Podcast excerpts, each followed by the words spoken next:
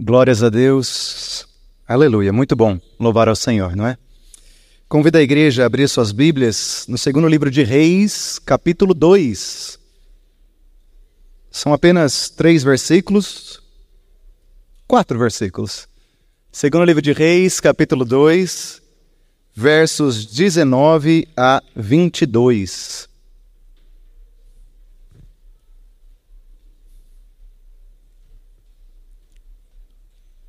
Segundo livro de Reis, capítulo 2, versos 19 a 22. Eu vou ler na versão NVI, numa versão internacional, que também está aqui projetada. Que o Senhor Deus possa falar ao nosso coração nessa manhã, que nós possamos aprender dele. Amém? Diz assim: Alguns homens da cidade foram dizer a Eliseu: Como podes ver, esta cidade está bem localizada, mas a água não é boa e a terra é improdutiva. E disse ele: Ponham sal numa tigela nova e tragam-na para mim. Quando a levaram, ele foi à nascente, jogou o sal e disse: Assim diz o Senhor: Purifiquei esta água, não causará mais mortes, nem deixará a terra improdutiva. E até o dia de hoje a água permanece pura, conforme a palavra de Eliseu. Amém? Meu pai e minha mãe tiveram três filhos uh, três filhos homens, e eu sou o do meio. Logo uh, que eu e meus irmãos concluímos a, a faculdade, meu pai teve a oportunidade, então, de fazer um investimento. E o primeiro investimento dele seria a compra de um novo imóvel. Então ele, ele decidiu procurar o meu avô para pedir orientação, né? Aonde comprar esse imóvel. E meu avô disse o seguinte: tão importante quanto a qualidade do imóvel é a sua localização tão importante quanto a qualidade é a localização. Dependendo de onde o imóvel está localizado, o seu patrimônio pode valorizar ou desvalorizar. A gente sabe que um dos pontos importantes para se considerar quando vamos comprar um imóvel é, claro, o gosto da família, é claro que a qualidade do imóvel, mas é também a localização. A gente sempre pensa né, se isso vai a longo prazo valorizar ou desvalorizar. Na Bíblia, os lugares são importantes. Na Bíblia, os lugares são importantes. Por várias vezes, os patriarcas eles construíram altares a Deus nos lugares em que eles tinham experiências profundas com Deus, experiências é, é, que marcaram a vida deles. A gente vê isso em Abraão, a gente vê isso em Jacó. Eles construíam altares e aquele lugar se tornava um lugar especial. Aqueles que passavam por aquele lugar sabiam que ali tinha acontecido algo da, da, parte de Deus, né? E aquilo trazia identidade, então, aos descendentes, ao povo do Senhor, e ali se tornava uma fonte ah, da busca constante por Deus por causa daquele lugar, para gerações vindouras, né? Tanto no Antigo Testamento quanto no Novo, há lugares de vocação, lugares em que as pessoas são chamadas por Deus por uma vida nova. Há lugares em que alianças são firmadas e aí eles se relembram daquele lugar que ali Deus firmou uma aliança. Há lugares em que sonhos são sonhados, sonhos são sonhados. Por isso, a missão de Deus até os dias de hoje é, ela nessa missão Deus nos chama a sermos a conectarmos as pessoas aos lugares em que elas estão na presença de Deus. Então eu vou, Ivani, por exemplo, à casa de alguém, começo a caminhar com alguém, conheço o valor daquele lugar e trago um significado de Deus para aquela vida, naquele lugar, no lugar de trabalho, no lugar em que eu vivo, no lugar em que eu convivo. Quando eu visito meu pai, na minha cidade natal, tem um lugar, Norine, que eu gosto sempre de ir quando é possível. É um lugar em que na minha adolescência eu buscava a Deus. Eu orava, eu chorava, eu tomava nota. Então, sempre que dá, né, eu tenho três crianças, todo mundo quer ver a gente quando a gente vai para a cidade natal, vocês sabem como é. Mas se eu tenho um tempinho para escapar, eu vou para esse lugar. É um lugar descampado, perto da casa onde eu nasci, não tem nada de muito especial ali, mas ali, como eu tive experiências profundas com Deus, quando eu estou ali, Ele é especial. É, algumas pessoas sabem que eu tenho lido as atas da igreja aqui da primeira IPIC desde 1903, né? Eu tenho lido, essas atas para conhecer a história. Eu faço isso porque para o bom pastoreio da igreja é necessário conhecer o seu lugar, né? o lugar da igreja, as histórias, uh, os sonhos e os chamados.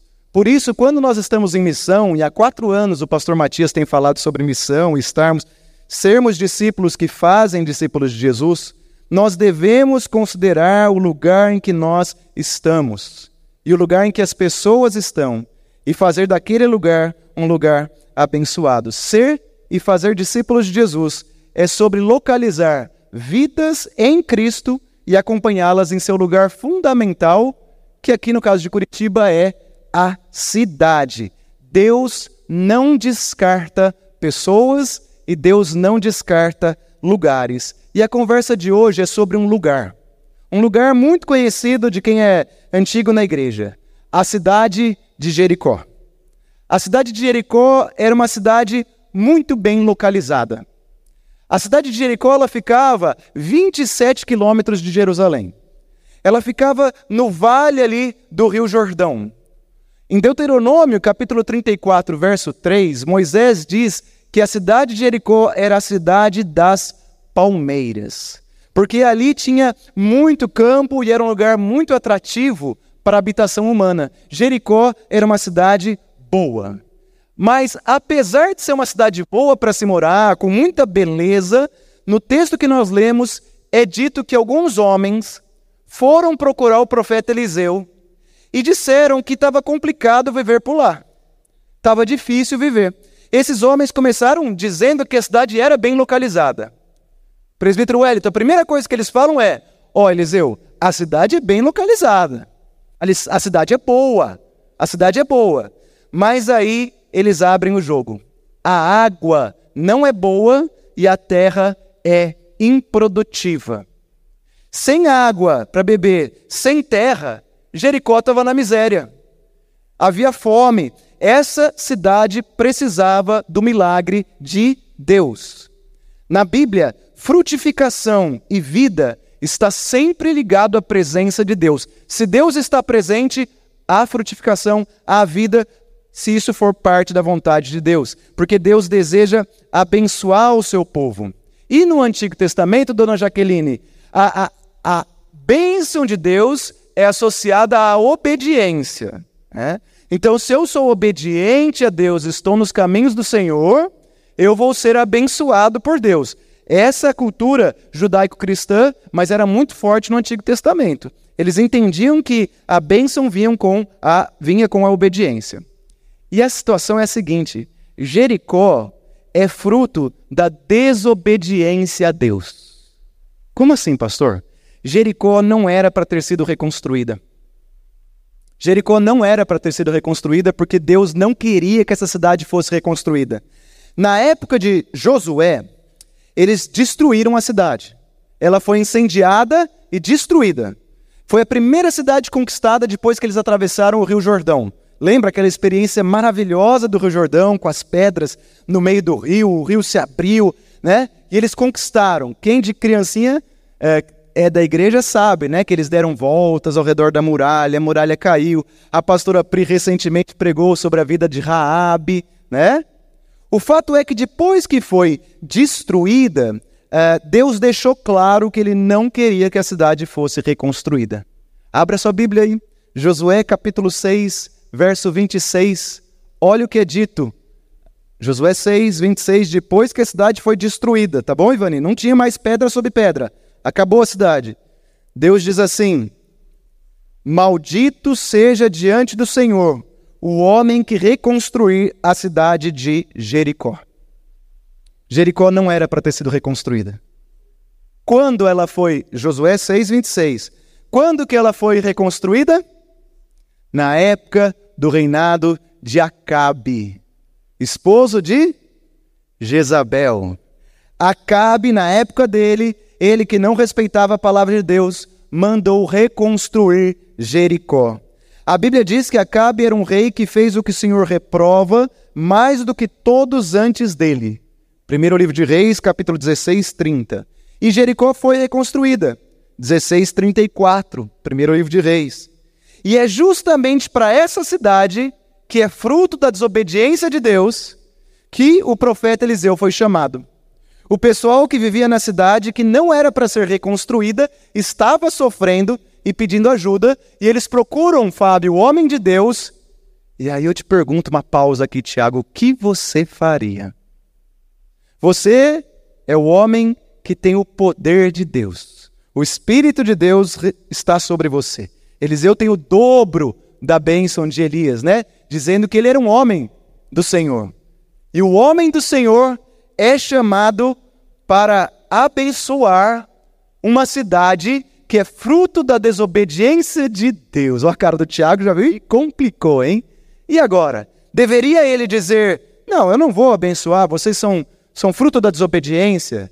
Vocês aí que se explodam, né? Vocês que morram de fome. Quer dizer, ele é abençoado por Deus através da presença do Espírito Santo, usado pelo Senhor para realizar milagres e maravilhas no nome de Deus, e de repente ele é se depara com uma situação dessa. Quando o povo busca a Deus, como aqueles homens fizeram, Deus não os descarta. Deus não descarta um coração quebrantado. Deus não descarta lugares. Deus não descartou ah, Jericó, ainda que Jericó não era para ter sido reconstruída. A cidade precisava de restauração. Ela era resultado da desobediência contra a palavra de Deus, estava tomada pela morte, sendo incapaz de gerar vida. Eles não tinham mais água, e água é a fonte da vida, eles não conseguiam plantar, a terra era improdutiva. Isso me lembra a minha história sem Jesus e a nossa história sem Jesus. Nós também um dia, você que é salvo em Cristo Jesus, precisou ser regenerado, amém? Um dia, nós que nascemos em pecado como resultado da desobediência e rebelião contra Deus dos nossos antepassados, Adão e Eva, nós também éramos terra sem vida, terra improdutiva, de água que gerava morte. Mas Deus não nos descartou, Deus não nos abandonou. Nós, antes da salvação em Cristo Jesus, éramos resultado da desobediência e da rebelião contra Deus. Nós também éramos terra devastada. Nós vivíamos no império das trevas. Mas Deus, que é um Deus que não descarta aqueles que o procuram com o coração quebrantado, não nos descartou. E antes mesmo que nós, aqui do século 21, nascêssemos, Deus, há mais de dois mil anos atrás, já tinha cumprido em Cristo Jesus o sacrifício vicário para que nós pudéssemos nos voltar a Ele. Nós já nascemos no tempo da graça. Isso é um privilégio. Nós já nascemos no tempo em que, se nós invocarmos o nome do Senhor, nós seremos salvos. Nós já nascemos no tempo em que o Espírito Santo de Deus está entre nós, nos convencendo do pecado, da justiça e do juízo. Nós já nascemos no tempo em que Jesus pagou o preço, em que a cortina foi rasgada e que o Espírito de Deus foi derramado sobre toda a carne. Nós vivemos num tempo em que todo aquele que proclamar o nome do Senhor Jesus será salvo. Terra devastada, pessoas que são fruto da desobediência, porque nós já nascemos em pecado. Mas o nosso Deus, diferente da nossa cultura, não é um Deus que descarta pessoas e lugares.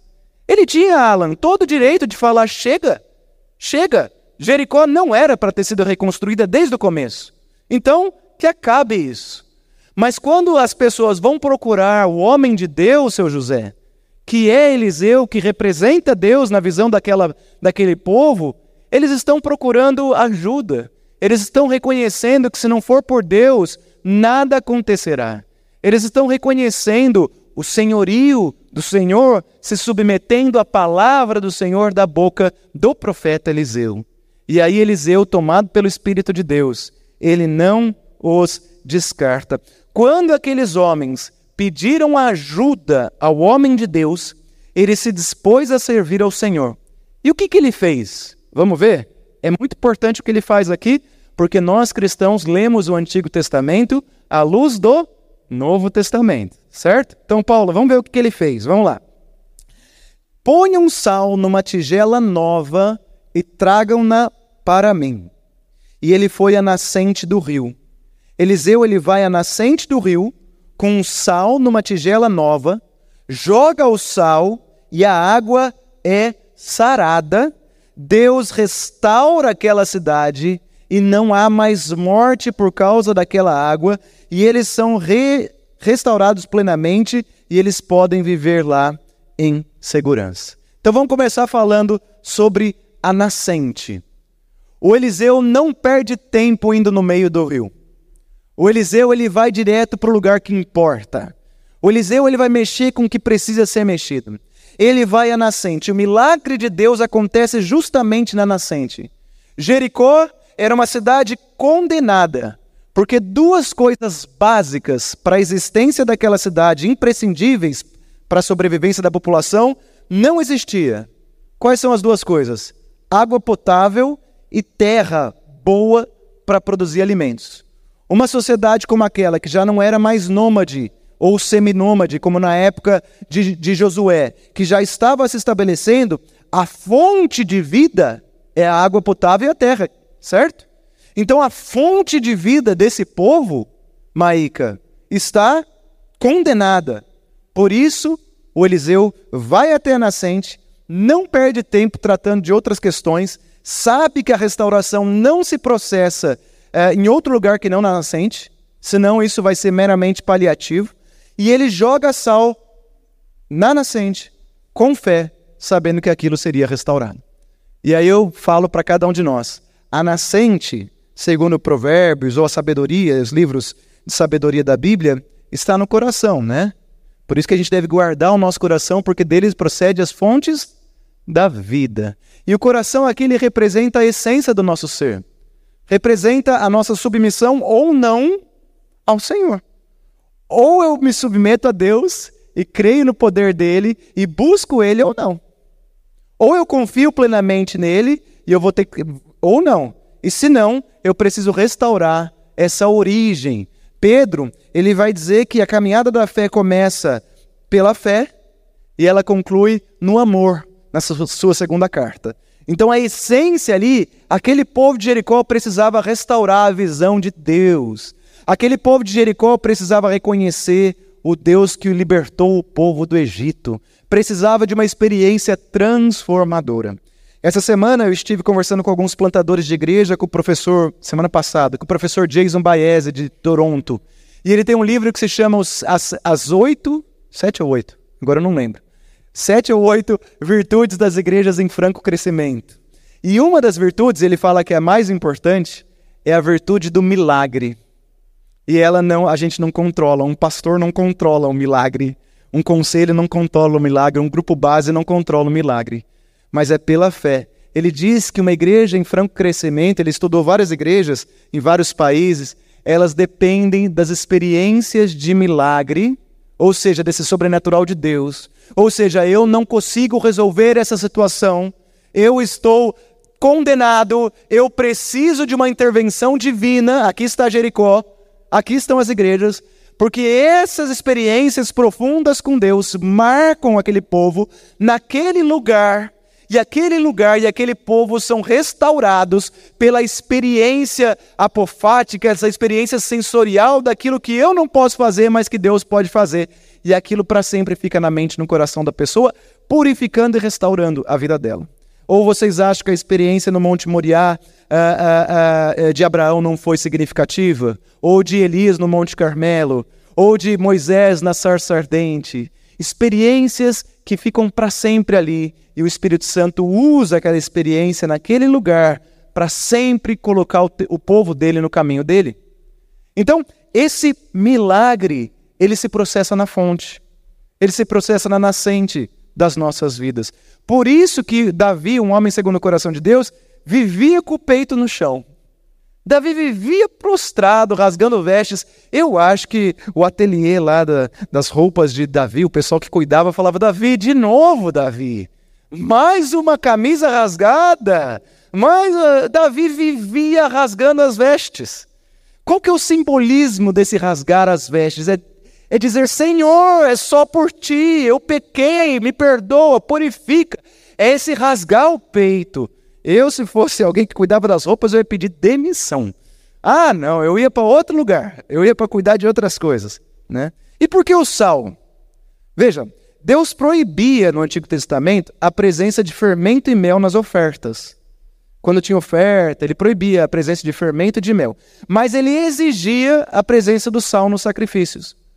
No Antigo Testamento, o sal estava ligado à aliança do Senhor, representava a vontade de Deus de restaurar as vidas, restaurar uma aliança não da parte dele, porque ele não quebra aliança, mas nós quebramos através das ofertas e dos sacrifícios apresentados. Vamos ler mais um trecho da Bíblia?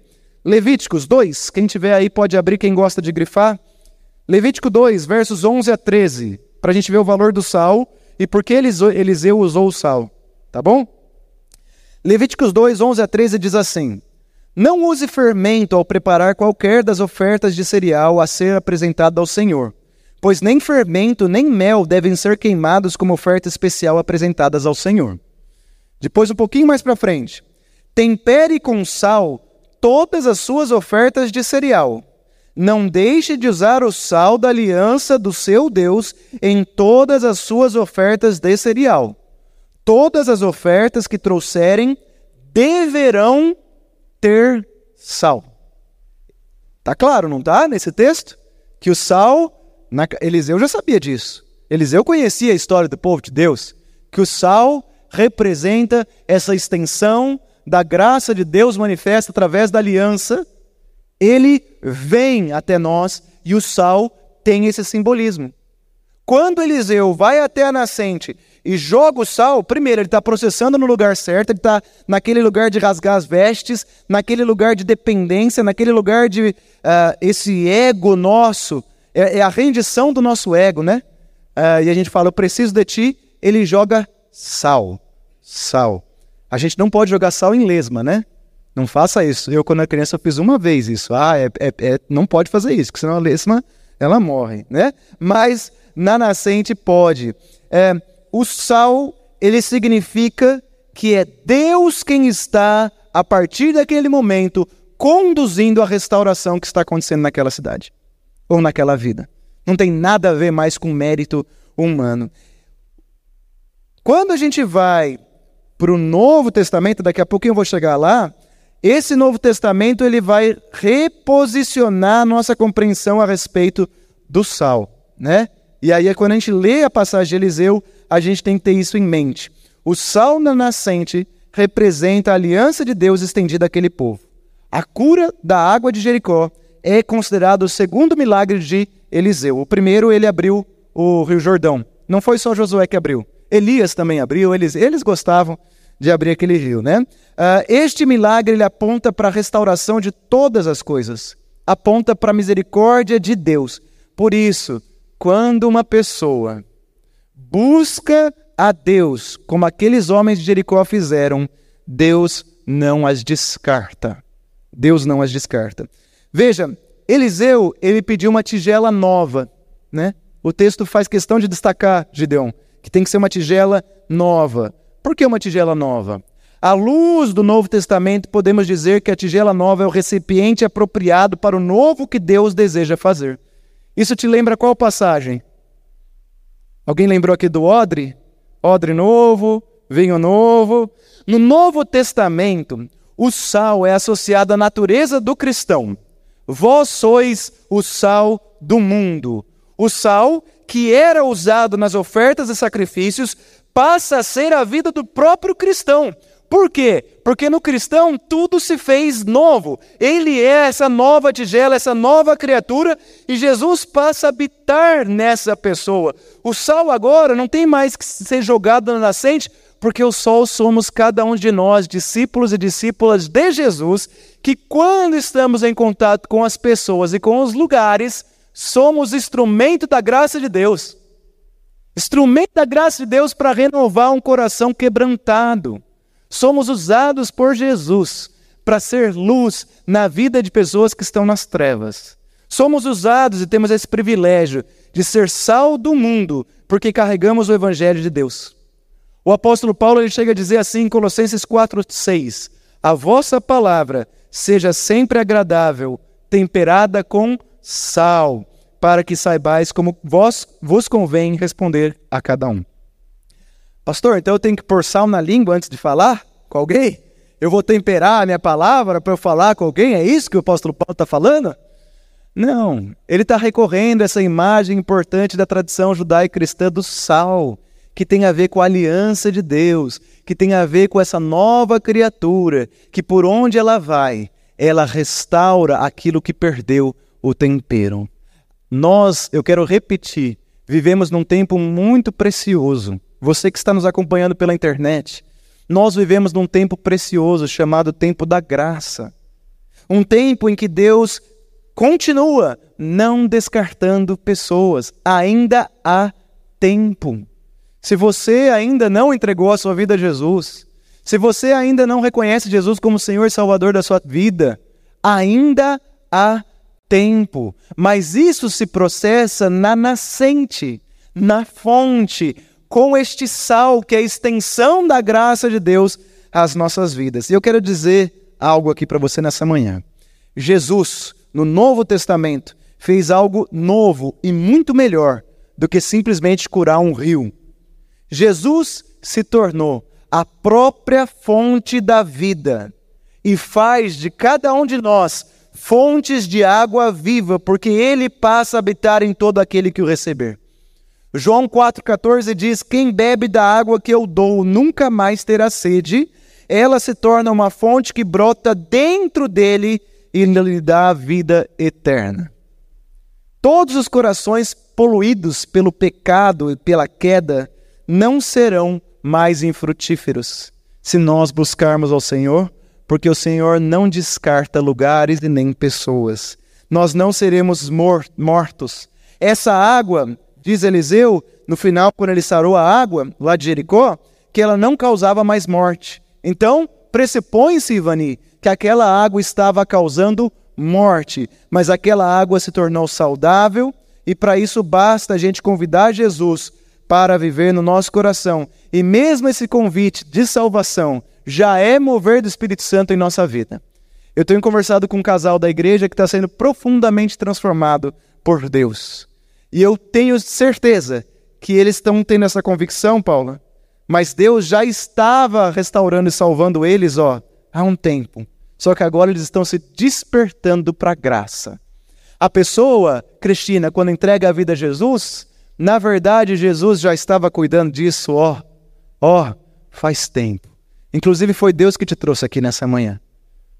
Pode ser que você pensou porque você veio porque estou de férias, ou porque, ah, eu sempre venho.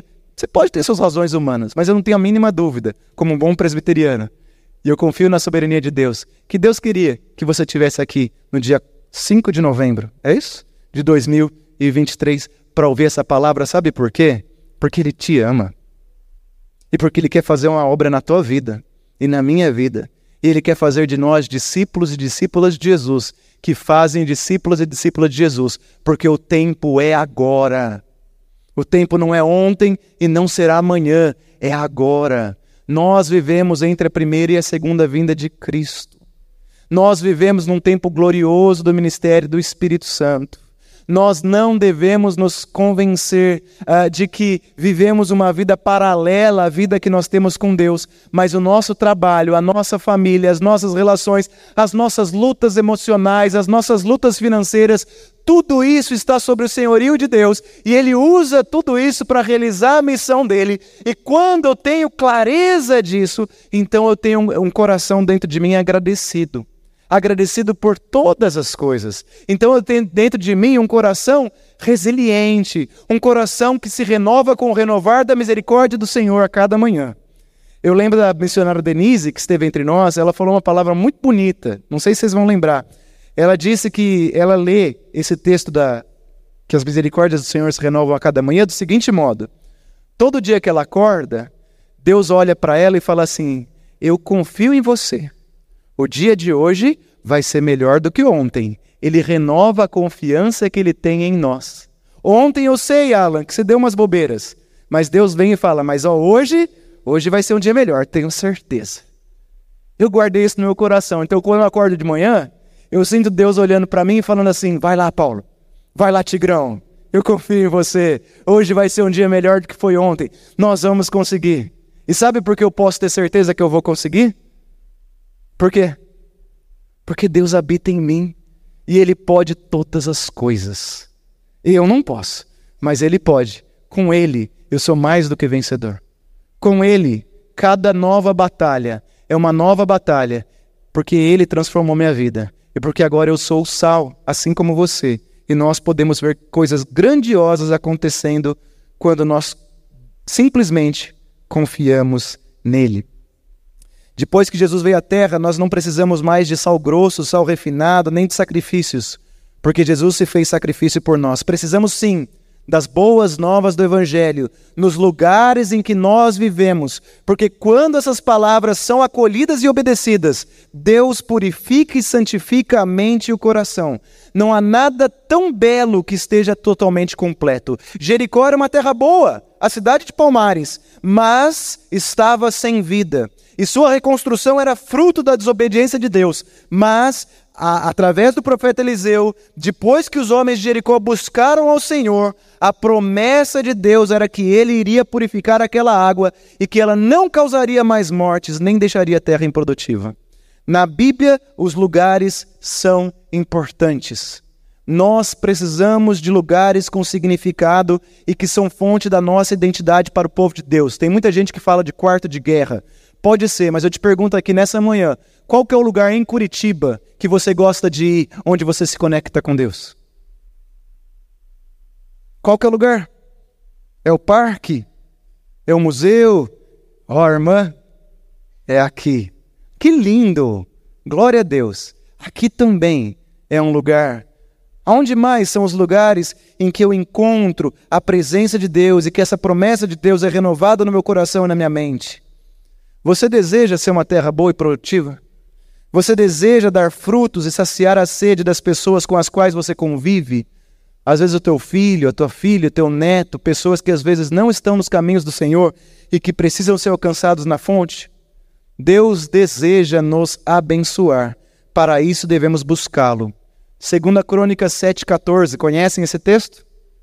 Diz assim: Se o meu povo, que se chama pelo meu nome, se humilhar e orar, buscar a minha face e se afastar dos seus maus caminhos, dos céus eu ouvirei, perdoarei o seu pecado e curarei a sua terra. 1 Pedro 1, 18 e 19. Porque vocês sabem que o resgate para salvá-los do estilo de vida vazio que herdaram de seus antepassados não foi pago com simples ouro ou prata, que perdem o seu valor, mas com o sangue precioso de Cristo, o Cordeiro de Deus, sem pecado nem mácula. Foi por, por você que Jesus deu a própria vida, por amor a nós, para que nós pudéssemos ter vida. Nós somos a Igreja de Cristo Jesus em Curitiba, e isso implica que nós somos o sal da terra. Jesus diz que sua igreja tem um papel fundamental no mundo. Ela é o sal em ação. Portanto, como igreja de Jesus, que age na graça e no poder de Deus, eu quero te convidar para ir orar comigo e pedir que Deus fale aos nossos corações e que Deus prepare os nossos corações para aquilo que Ele está fazendo. Deus ele continua agindo hoje, Ele continua fazendo milagres, como na época do profeta Eliseu, amém? Ele continua curando, sarando, através do Espírito Santo. A terra de Jericó era uma terra estéril. O mundo em que nós vivemos é um mundo caído, mas o Senhor, ainda nos dias de hoje, transforma histórias. Jericó não era para ter sido reconstruída, mas foi abençoada por Deus. Nós não somos merecedores da graça de Deus, mas somos abençoados por Deus. Por isso, toda glória a Deus. Vamos ficar em pé? Eu quero orar por você.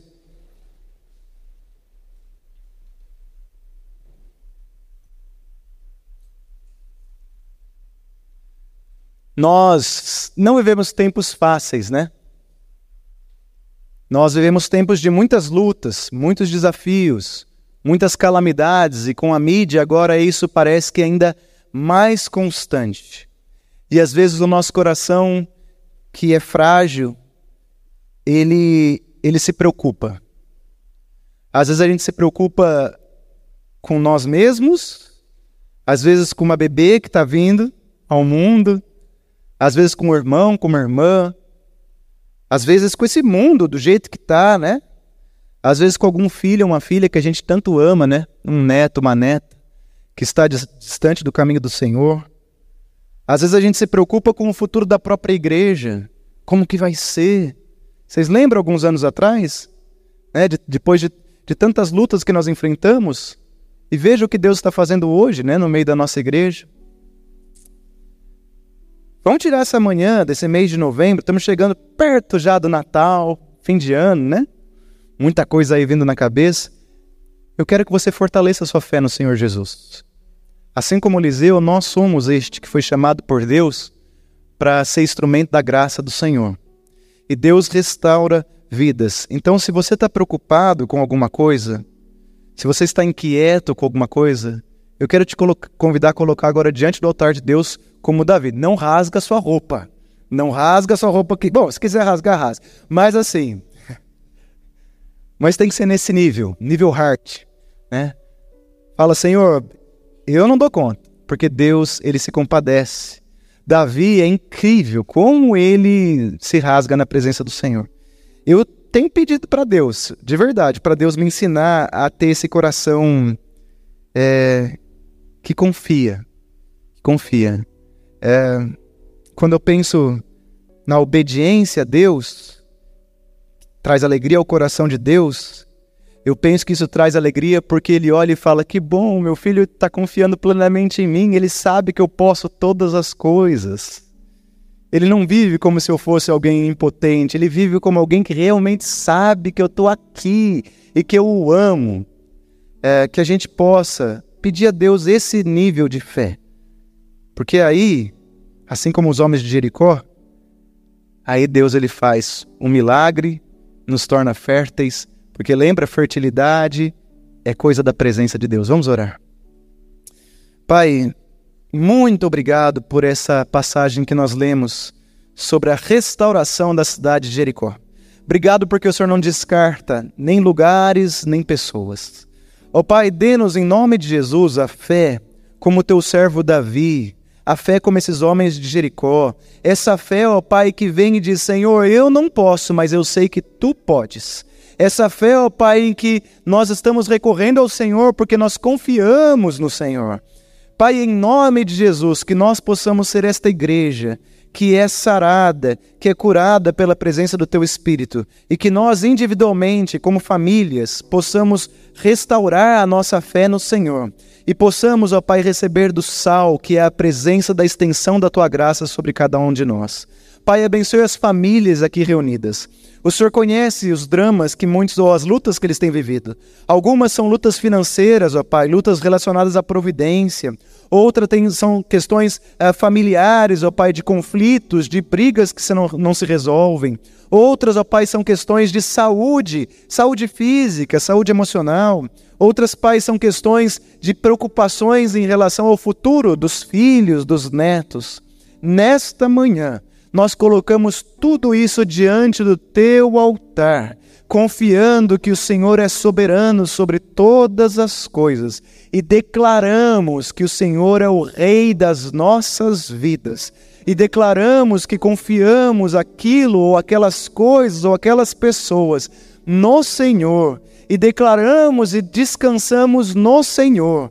E declaramos também, Pai, que a nossa fé de fato é como um grão de mostarda. Ela poderia ser maior, mas pedimos que o Senhor coloque em nós uma fé cada vez maior. Encha-nos do teu Espírito Santo e que nós, Pai, possamos ser rios de águas vivas por onde passarmos, levando o santo evangelho às pessoas, sendo discípulos e discípulos do Senhor que fazem discípulos e discípulas. E, ó Pai, como igreja agora, eu concluo minha oração pedindo que o Senhor possa dar a bênção, que os nossos olhos possam ver e os nossos ouvidos ouvir novas vidas sendo entregues ao Senhor transformadas nesta igreja.